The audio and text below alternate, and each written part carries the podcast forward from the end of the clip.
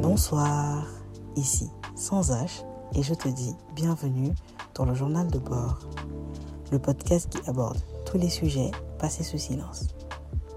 J'espère que tu vas bien, de mon côté tout se passe comme prévu donc rien à signaler.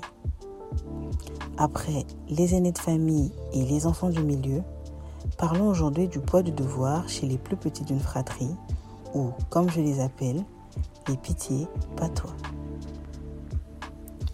Souvent les chouchous et parfois les roues de secours, les derniers portent aussi le poids du devoir. On se demande pourquoi, parce que généralement on n'attend rien d'eux, si ce n'est de ne pas faire trop de bêtises. Il y a à cela deux explications.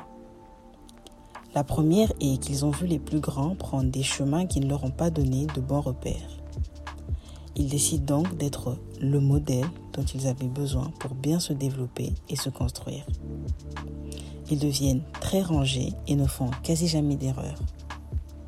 Ils ont cette pression permanente de faire les choses comme il faut, par peur de se retrouver engrenés dans ce qu'ils considéraient mauvais hier. C'est encore plus difficile lorsqu'ils ont un plus petit derrière eux qui les observe. Ils veulent être le modèle dont ils avaient tant rêvé, pour s'accomplir en tant que personne. La seconde est qu'ayant eu des aînés qui se sont affranchis du poids du devoir, prenant des chemins différents que ce que les parents voulaient pour eux, tout le monde se tourne vers eux dans l'espoir d'être consolés, dans l'espoir que eux sauvent leur honneur. Ils ont alors droit à des phrases telles que « Toi ne fais pas ça s'il te plaît ». Colin Danzela Bayaya noté.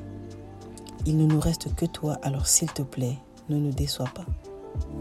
Comme ceux du milieu, la peur de décevoir alourdit davantage le poids sur leurs épaules, les empêchant de vivre pleinement chaque étape de leur vie. Ils se résignent alors à être l'enfant sage qui reste sur les plates-bandes par peur de briser les cœurs des parents et s'efforcent à être celui qui va les rendre fiers parce que ceux d'avant ont déjà raté leur tour. Vous pouvez continuer de compléter le sujet via le compte Instagram en partageant votre expérience ou en argumentant. C'était Sans H et je vous dis à la semaine prochaine.